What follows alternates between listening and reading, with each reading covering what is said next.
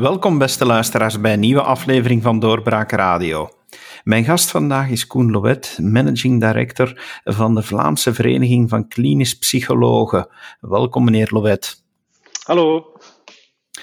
We hebben allemaal gehoord dat er eindelijk uh, meer budget gaat vrijgemaakt worden voor een bezoek aan psychologen, aan orthopedagogen. Uh, moet ik er ook voor de volledigheid bij zeggen, toch een, een inhaalbeweging die gemaakt wordt, uh, waardoor er ook een terugbetaling zal voorzien worden en heel veel mensen kraaien victorie. U hebt meegewerkt aan dat akkoord, heb ik begrepen. Ja, dat klopt. Wij, uh, wij zijn met de vereniging, de Vlaamse Vereniging van Klinisch Psychologen, dat is uh, de wetenschappelijke en professionele vereniging van uh, klinisch psychologen in Vlaanderen.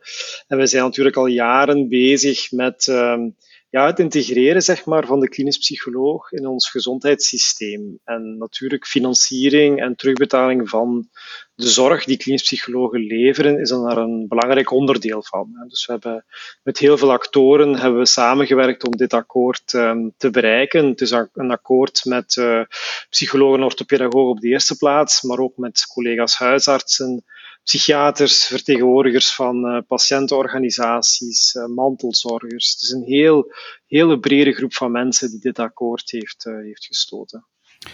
Het voordeel is natuurlijk dat er op die manier meer mensen natuurlijk uh, zullen gebruik gaan maken van psychologische hulp en van geest, geestelijke gezondheidszorg.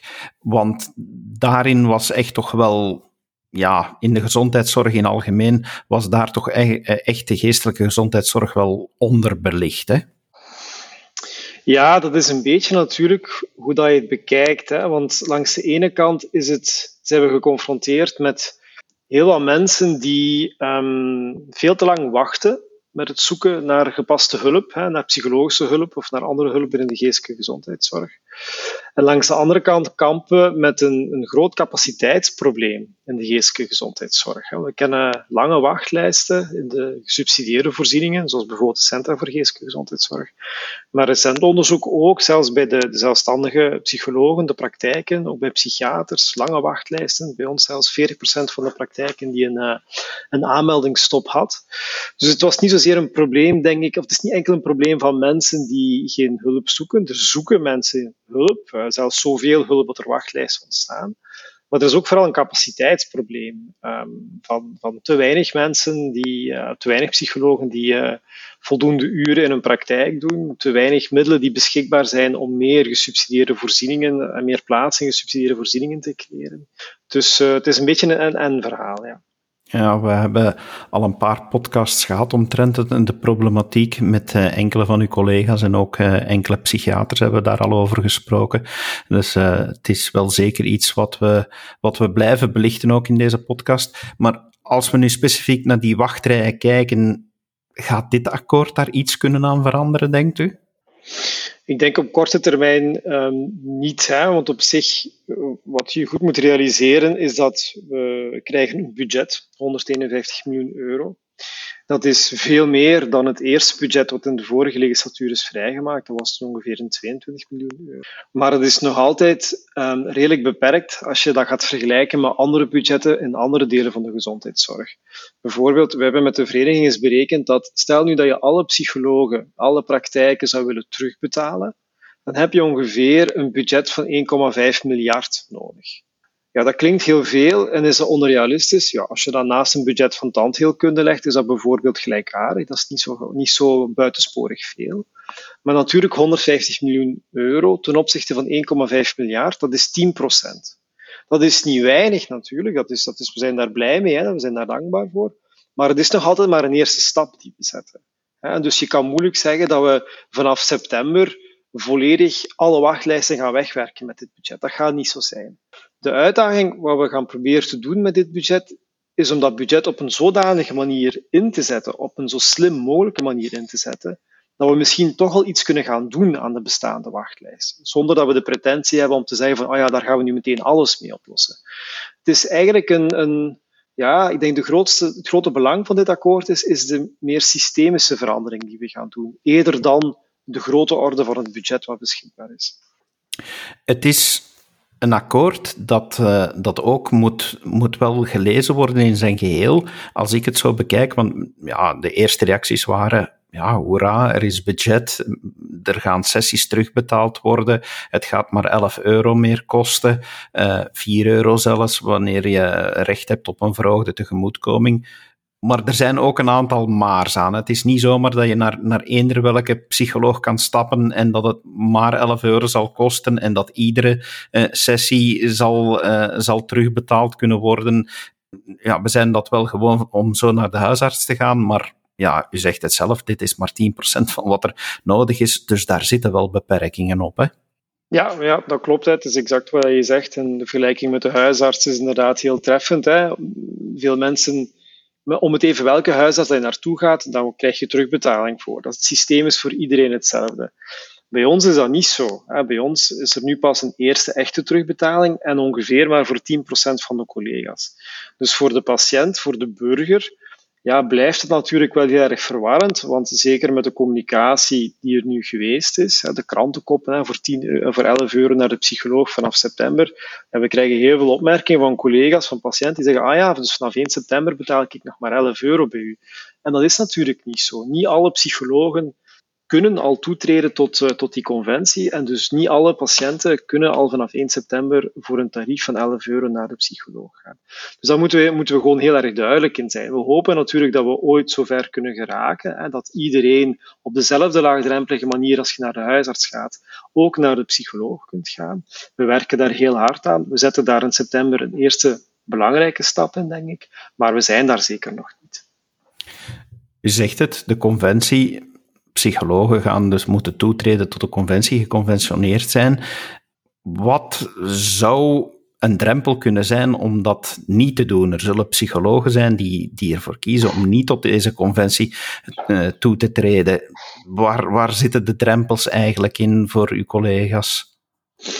Goh, ik denk in de eerste plaats dat er, dat er een soort van, um, van, van natuurlijke selectie zal plaatsvinden. Hè? Want er zijn een aantal voorwaarden verbonden aan de conventie die niet even praktisch haalbaar zijn voor alle collega's. Ik ga een eerste voorbeeld geven. Je moet voor minstens acht uren intekenen in de conventie. Dat wil zeggen dat je acht uren per week, acht sessies per week zeg maar, van je praktijk, moet vrijstellen of voorbehouden aan, uh, aan wat er in de conventie gebeurt. Heel veel collega's die, um, die werken bijvoorbeeld in een praktijk in, in bijberoep, of die hebben op dit moment een, een, een wachtlijst of een aanmeldingstop in hun praktijk en gaan dat niet meteen kunnen vrijmaken. Gaan we niet meteen kunnen zeggen van, oh ja goed, ik ga acht uur meteen vrijmaken en ik ga, ga instappen. Dus voor een aantal collega's zal het überhaupt praktisch niet mogelijk zijn, uh, zijn om, om, om in te stappen. Ten tweede denk ik, um, ook voor ons als groep van psychologen, het systeem waar wij dat gaan installeren, dat is eigenlijk een populatiefinanciering. Dus je moet je dat voorstellen, Vlaanderen is verdeeld in 60 eerste lijnzones. Wel een eerste lijnzone, afhankelijk van het aantal inwoners um, en afhankelijk van een aantal andere parameters, die gaat een vast budget krijgen van de overheid om die zorg te gaan organiseren. En binnen dat budget gaan we dus moeten gaan kijken, wat gaan we nodig hebben? We gaan hebben collega's in het veld met heel specifieke competenties. We hebben collega's die al actief zijn in de gesubsidieerde voorzieningen, ook met die competenties. En we gaan daar een, een breed aanbod, een zo breed mogelijk aanbod gaan moeten doen aan, aan verschillende competenties, zodanig dat we zo'n groot mogelijk bereik van hulpvragen kunnen, kunnen beantwoorden. En dus sommige collega's die dezelfde competenties hebben, daar gaan we dan een keuze moeten gaan maken van ja, wie, gaat al kunnen meedoen met de conventie en wie gaat nog niet kunnen meedoen met de conventie. En dat zullen we eigenlijk samen als groep met elkaar moeten gaan, gaan bekijken hoe dat we dat gaan aanpakken in deze eerste fase. Betekent dat dat je als patiënt ergens beperkt wordt in je vrije keuze van hulpverlener? Uh, in die zin, je kan wel kiezen, maar bij de ene ga je, ga je de volle pot moeten betalen en bij de andere ga je wel kunnen genieten van de terugbetaling. Ja, dat is inderdaad een van, van, van de gevolgen hiervan. Hè. Je hebt een beperkte groep van psychologen die kan toetreden tot de conventie. En dus als je als patiënt wendt tot die groep van psychologen in de conventie, dan ben je beperkt tot die groep van psychologen die in die conventie zit. Je kan als patiënt natuurlijk ook kiezen om voor een psycholoog te gaan die buiten de conventie zit. En dan betaal je niet meteen de volle pot, hè, want het systeem van terugbetaling vanuit aanvullende verzekering blijft bestaan. Zal misschien zelfs hopelijk in de toekomst verder uitgebreid worden. Ook daar blijven, blijven in gesprek rond met de mutualiteiten. Zodanig dat je niet meteen de volle pot moet betalen. En dat je toch nog ook een belangrijk deel van je, van je, van je sessie uh, terugbetaald krijgt. Maar ja, het feit dat het budget beperkt is en dat je niet elke psycholoog kan toelaten in de conventie, betekent uiteraard dat de keuze van de patiënt voor de, uh, welke psycholoog daardoor beperkt is. We hebben dan de keuze van bijvoorbeeld gaan we dat zo ruim mogelijk maken. Je zou kunnen zeggen van als je pak 200 uur beschikbaar hebt in de conventie, ga je die dan zo breed mogelijk verdelen onder zo'n breed mogelijke groep van psychologen. Iedereen minimum 8 uren. Of ga je ervoor kiezen van ja, de keuzevrijheid voor de psycholoog is misschien beperkter, maar de keuzevrijheid aan methodieken, hè, traumatherapie, gedragstherapie, um, systemische therapie, echte paartherapie, noem maar op, gaan we dat aanbod zo divers mogelijk maken, zodat er daar wel nog voldoende keuzevrijheid in blijft voor de patiënt. Dat zijn zo zaken die we nu in de komende weken, komende maanden, samen met de andere collega's in de netwerken moeten gaan, gaan uitzoeken met elkaar. En dat kan ook regionaal verschillen kan best zijn dat je in een eerste lijnzone, waar een, grootste, eh, een grootstad zit bijvoorbeeld, daar kom je andere problematieken, andere prioriteiten tegen dan bijvoorbeeld in een landelijke eerste lijnzone. En daar worden dan misschien andere keuzes in gemaakt. Ik las ook dat het systeem, en, en verbeter mij waar ik het verkeerd begrepen heb, maar dat het systeem zodanig zal zijn dat binnen zo'n netwerk dat je gaat aankloppen met, met je vraag, eh, met je probleem, en dat er dan na een eerste gesprek inderdaad ook zo'n beetje als u al beschrijft, moet bekeken worden in het netwerk. Oké, wie is hier nu de meest geschikte hulpverlener? Um, wie, wie, heeft, uh, wie heeft nog tijd? En, en dus ja, waar is er dan ook budget voor? Is het op die manier dat ik het moet, uh, moet beschrijven? Wel, ook dat is een van de dingen die nog niet vast liggen. Dus wat we nu hebben afgesproken is dat dit model moet vooral samenwerken ten goede komen. Dus psychologen, huisartsen en andere actoren binnen het netwerk worden via dit systeem echt verplicht om te gaan samenwerken met elkaar. Dus wat we eigenlijk gaan doen naar de patiënt toe, is we gaan een netwerk maken van psychologen die toetreden tot de conventie. En die, zullen, die psychologen zullen heel veel verschillende dingen kunnen doen. Zowel kortdurende begeleidingen als meer specifieke begeleidingen. Dus we gaan een heel netwerk maken. En we gaan die ook als zodanig presenteren aan de burger en aan de patiënt. Dus het is een volledig netwerk waar je gewoon naartoe kan stappen. Dus ik kan vandaag naar een psycholoog toestappen met mijn hulpvraag. Die psycholoog behoort tot dat netwerk. Die doet met mij een verkennend gesprek, we noemen dat een intake, waarin dat die eigenlijk samen met die patiënt gaat kijken van ja, wat is je hulpvraag eigenlijk? Wat, wat, wat vind jij belangrijk dat er gaat gebeuren? En op basis van die hulpvraag gaat die psycholoog inschatten van oké, wat is hier nu eigenlijk nodig? Hè? Want ik heb met mijn collega's samen beheer ik een budget van pakweg 2 miljoen euro voor onze eerste lijnzone. En deze hulpvraag van, van deze meneer of mevrouw, denk ik, kan het best beantwoorden, bijvoorbeeld in een kortdurend traject. Dat lijkt, het meest, dat lijkt perfect haalbaar voor deze hulpvraag. En dan zal die psycholoog kijken van, kan dat bij mij? Ben ik daar competent voor? Ben ik iemand die, die kortdurende begeleidingen aanbiedt? Oké, geen enkel probleem. Dan start hij op. Dan maakt hij samen met de patiënt een soort van een, een bilan op. Hè. Een bilan is eigenlijk een, een, een, een, een, een communicatieinstrument waarin dat hij samen met de patiënt een gemeenschappelijke taal gaat ontwikkelen over zijn hulpvraag. want dat is toch een van de problemen die we in de geestelijke gezondheidszorg uh, tegenkomen, is dat we heel vaak heel moeilijk woorden vinden voor de hulpvraag van mensen te gaan omschrijven. En als we dan moeten gaan communiceren met artsen bijvoorbeeld, dan wordt er heel vaak een medisch jargon tegenover gebruikt, waardoor de patiënt dan eigenlijk vaak afhaakt en zegt van ja, maar ja, ik herken mij niet in een of andere diagnose. Dus samen wordt er dan een soort van startverslag gemaakt van dit is uw hulpvraag, dit is wat we gaan proberen te doen. En aan de hand daarvan wordt er gecommuniceerd. Of de hulpvraag van de patiënt. De psycholoog gaat in van, ja, goh, wat dat jij hier vraagt, dat, is toch, uh, dat is toch wel wat. Dat gaan we niet zomaar kunnen oplossen in een kortdurende begeleiding. Dat vraagt eigenlijk een specifieke aanpak. Bijvoorbeeld traumatherapie. Ik zeg niet meer wat. En ik zelf als psycholoog, ik ben daar niet competent voor. Ik heb mij nooit bijgeschoold in traumatherapie. Dat is niet mijn competentie. Ik ben met andere dingen bezig. Maar dat is geen probleem. Ik behoor tot een netwerk van, van collega's. We hebben dat bilan hier opgesteld. Dit is uw vraag. Als je daarmee akkoord bent, ga ik uw vraag meenemen naar mijn collega's. En we gaan onderling bekijken, één, wie is er competent om dat te doen? En twee, wie heeft er plaats om met u op te starten? En dan ga ik u doorverwijzen naar een collega die wel competent is om die begeleiding op te nemen. Dat soort van praktische afspraken over hoe schuiven we patiënten door, hoe zorgen we dat de patiënt zo snel mogelijk de meest geschikte zorg kan krijgen, dat zijn dingen die we ook lokaal verder moeten gaan afspreken. Maar het idee is wel om dat zo makkelijk en zo flexibel mogelijk te doen voor de burger.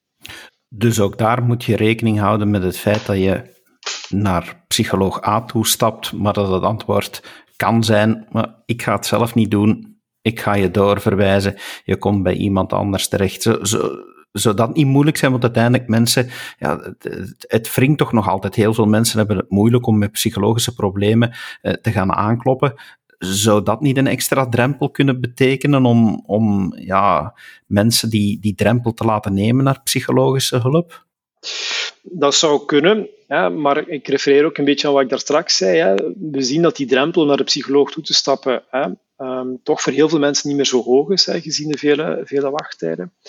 Maar het omgekeerde is ook heel problematisch. Hè. Ik refereer bijvoorbeeld, er is een heel leuk um, artikel geweest van een, een, een, journalist van De Morgen, uh, ik denk Fernand van, Damme was zijn naam, die eigenlijk um, zelf naar buiten kwam met zijn psychische kwetsbaarheid en zijn zoektocht beschreef naar wanneer hij bij de juiste psycholoog terechtkwam. En dan zie je eigenlijk een heel typisch verhaal voor ons in de sector. En dat is dan weer het nadeel van een heel grote keuzevrijheid. Je weet niet goed bij wie je moet aankloppen. Dus je gaat op zoek naar een psycholoog, op internet bijvoorbeeld, of je, vraagt eens rond. Hè. Ken je iemand die goed is? En een, patiënt, en een, vriend of zo zegt ja, maar ja, dat is een goede psycholoog, dat ben ik geweest, die heeft mij goed geholpen. En je meldt daaraan, je komt daar terecht en je start erbij op. En uiteindelijk denk je bij jezelf, maar dat is, dat is het toch niet voor mij. Ik, ik ervaar hier niet meteen een klik mee. Um, ik ga eens bij die en ik ga eens bij die. En uiteindelijk had die persoon vier, vijf verschillende psychologische hulpverleners geconsulteerd, alvorens dat hij uiteindelijk bij de zes het gevoel had van, ah ja, hier zit ik op de juiste plaats.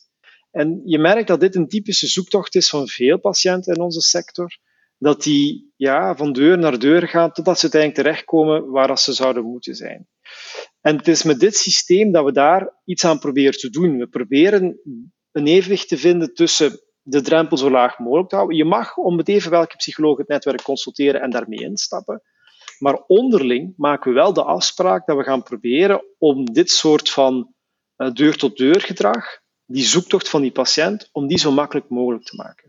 We hebben daar geen pasklaar antwoord op. Je moet goed weten, deze conventie, dat akkoord dat we nu gesloten hebben, is eigenlijk één groot experiment wat twee jaar duurt. We hebben van de minister twee jaar en vier maanden de tijd gekregen om met die 151 miljoen euro een aantal dingen te gaan uitproberen. En dit is zo een van die dingen die we gaan uitproberen, om te kijken ja, lukt het ons om die patiënt sneller bij de gepaste zorg te krijgen. En daardoor hopelijk ook een stuk wachtlijsten te kunnen verminderen, want natuurlijk een van de redenen ook waarom wachtlijsten ontstaan, is omdat patiënten zich aanmelden zonder dat ze goed weten, is dit nu wel de juiste plek waar ik, mij, waar ik moest zijn. Ja, eh, eh, eh, dat, dat begrijp ik inderdaad heel goed. En dat zou dan een verbetering moeten zijn. Ik hoor u natuurlijk ook een paar keer zeggen, het beperkte budget. We hadden het er daarnet al over, 10% van wat dan misschien eigenlijk nodig zou zijn.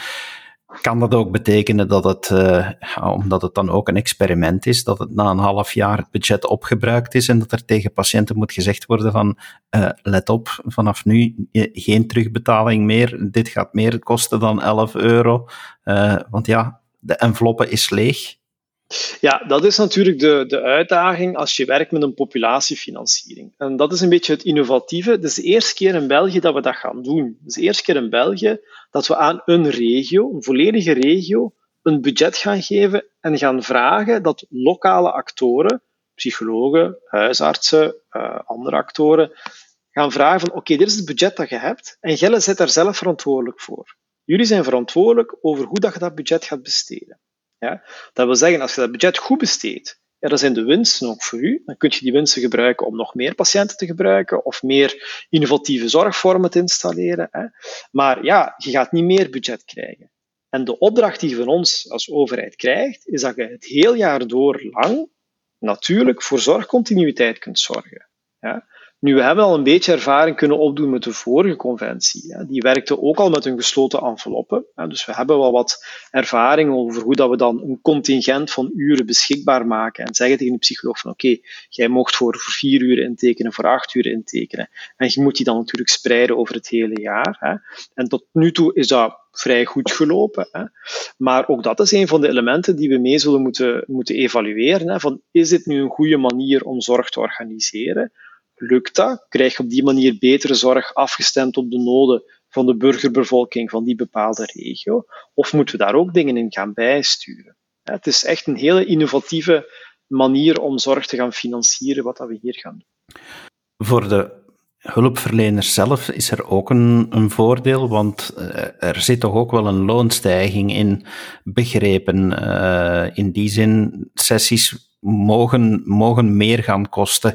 Uh, eh, 75 euro, als ik het goed begrepen heb. Dus uh, dat zou het beroep dan ook aantrekkelijker moeten maken.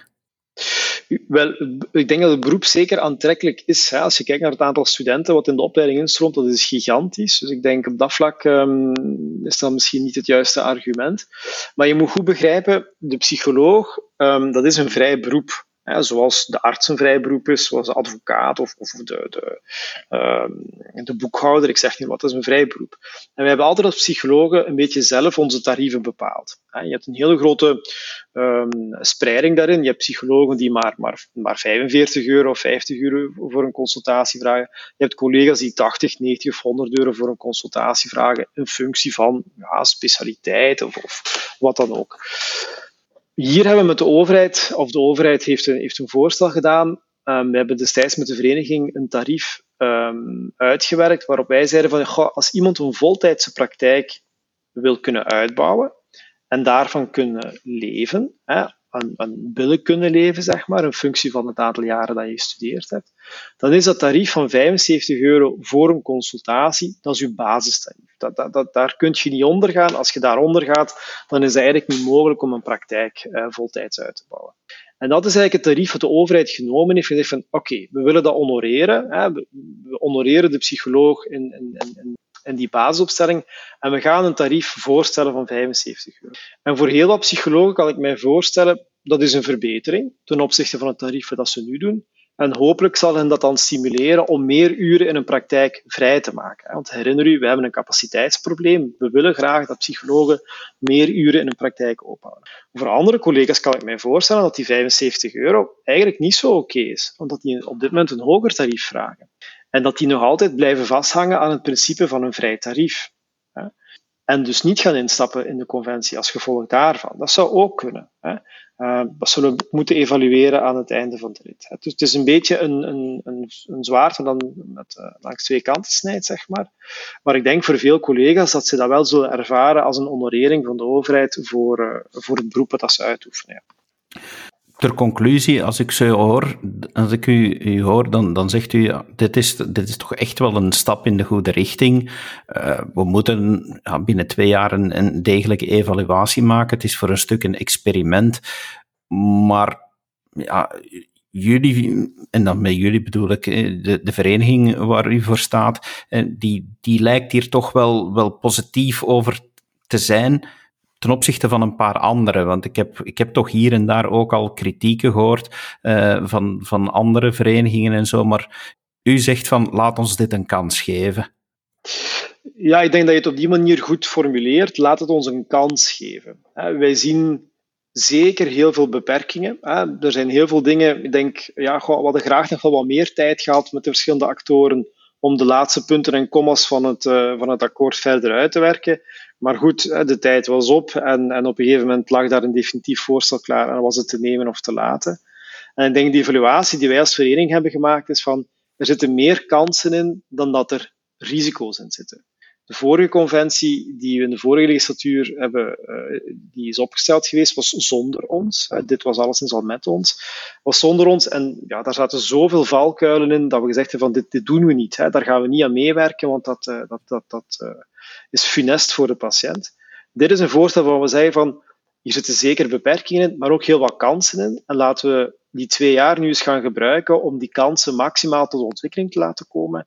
En op het terrein de beperkingen zoveel mogelijk ja, in te dijken en alleszins goed te evalueren, zodat we ook op tijd kunnen bijsturen. Want ook dit akkoord voorziet de mogelijkheid, als er iets niet zou werken, in de praktijk, dan kunnen we dit akkoord ook bijsturen. Dat is, dat is ook het akkoord dat we onderling gemaakt hebben met elkaar. Van als we echt merken dat die kunstmatige opsplitsing bijvoorbeeld tussen eerste lijnzorg en gespecialiseerde zorg, dat dat niet werkt, ja, dan moeten we op een andere manier doen.